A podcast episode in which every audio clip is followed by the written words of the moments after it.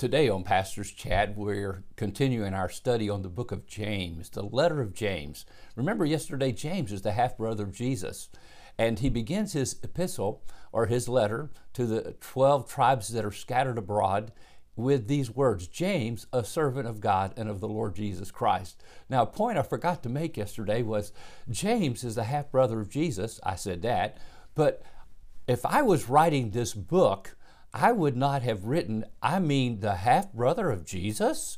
To be able to say, Jesus, the Son of God, Jesus, who did all the miracles, Jesus, who died on the cross, who resurrected, who sits at the right hand of the Father, Jesus, who is the one who created all things. Well, he's my brother. I mean, well, he's my half brother, but he's my brother. I grew up with him. I knew him when he's a little kid. But James, when he writes this book, this pastor of the first church of Jerusalem, when he writes this book, he says, James, a servant of God and of the Lord Jesus Christ. Wow, what humility! What humility. You see the spirit of humility throughout this book as he teaches people to be humble and to trust God and believe God and depend upon God for everything that they need.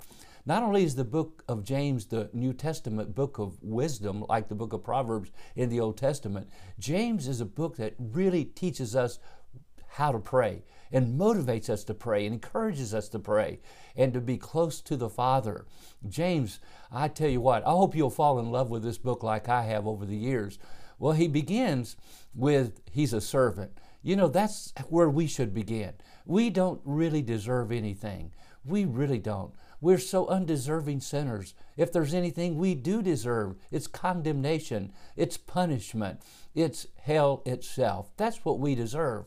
But God has given us grace through Jesus Christ and has blessed us with a great salvation because Christ died in my place for my sins on the cross, and I am so thankful. So start like James, okay? Have a humble spirit. Now, secondly, he says, My brethren, count it all joy. So he's talking to believers, my brethren. He's talking to those who are in the faith, those who have trusted Christ, those who are brothers and sisters in the Lord. And he says, My brethren, count it all joy when you fall into different kinds of trials and tribulations and hurt and pain and persecution and sickness. Count it all joy.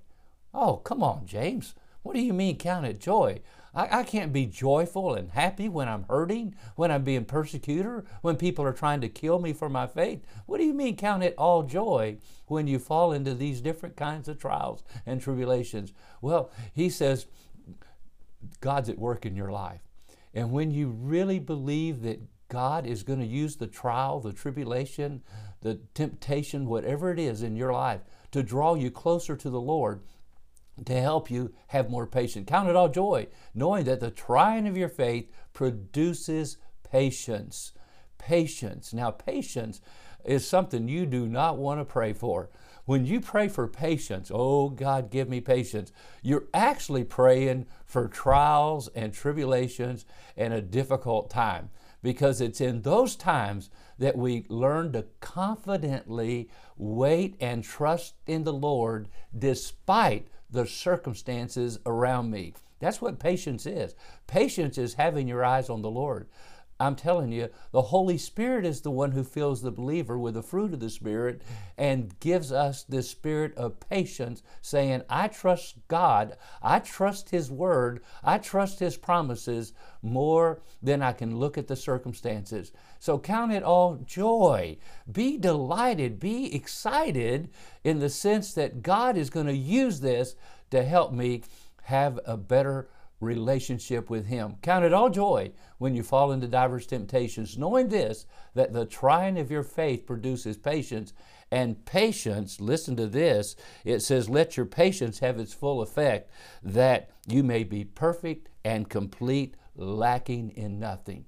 Oh, that's how God just uses all these trials, tribulations, difficulties, crises in our life to help us be the complete, the fulfilled person. Is that what you want to be today?